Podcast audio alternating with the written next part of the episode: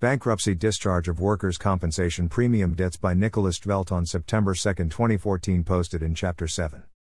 A fellow bankruptcy attorney recently posed an interesting question regarding the dischargeability of an obligation to pay workers' compensation insurance premiums. Here's the exchange I had with him. Question Is money owed to the state fund for unpaid workers' compensation insurance premiums by a debtor as a responsible officer of a defunct corporation non dischargeable?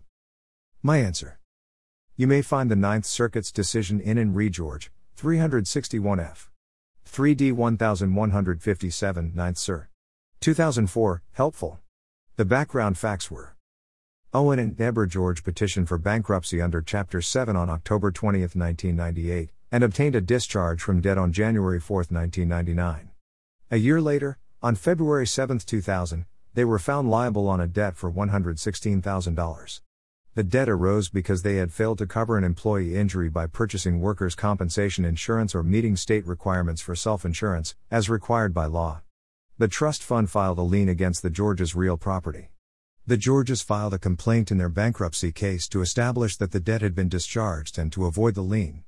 The bankruptcy court held that the trust fund's claim was not an excise tax, so the debt was discharged and the lien was void.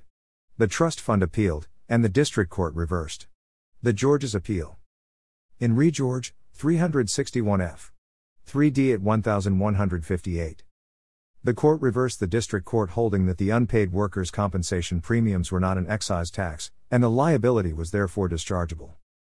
Perhaps your client's failure to pay the premiums could be characterized as a failure to purchase workers' compensation insurance, thus making the George holding apposite to their case. In sum, a debt incurred from failure to pay workers' compensation premiums should be dischargeable in the Ninth Circuit.